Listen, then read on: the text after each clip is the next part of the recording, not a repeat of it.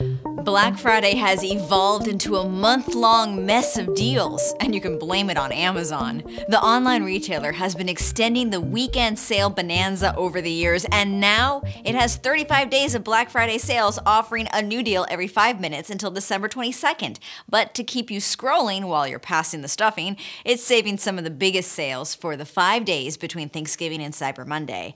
And compulsive sale checkers will go nuts with this one. Amazon also has secret deals you can only get by ordering items through Alexa. That's Amazon's voice assistant, which means you have to have something like an Echo smart speaker or the Fire tablet or Fire TV to place an order.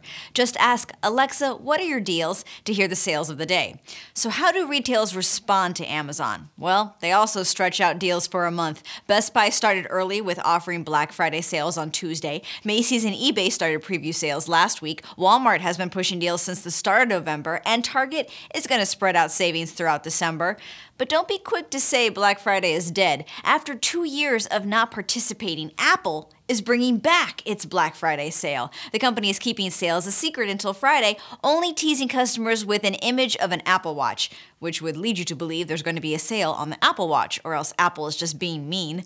Now, if you're more stressed about cooking the turkey than where to find a good deal, listen up. The Butterball Turkey Hotline is now taking your questions by text message. That's right, the iconic Butterball Helpline, which has nearly 50 people staffed on Thanksgiving Day to give turkey cooking pep talks over the phone, now will answer text messages. The company has also offered help on Facebook, Twitter, and YouTube, but now it can turn your shruggy into some victory emojis.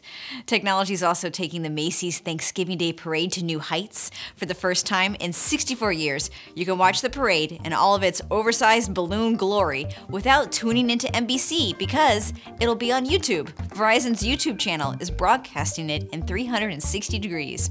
I'm Bridget Carey. You can keep up with the biggest tech stories at cnet.com.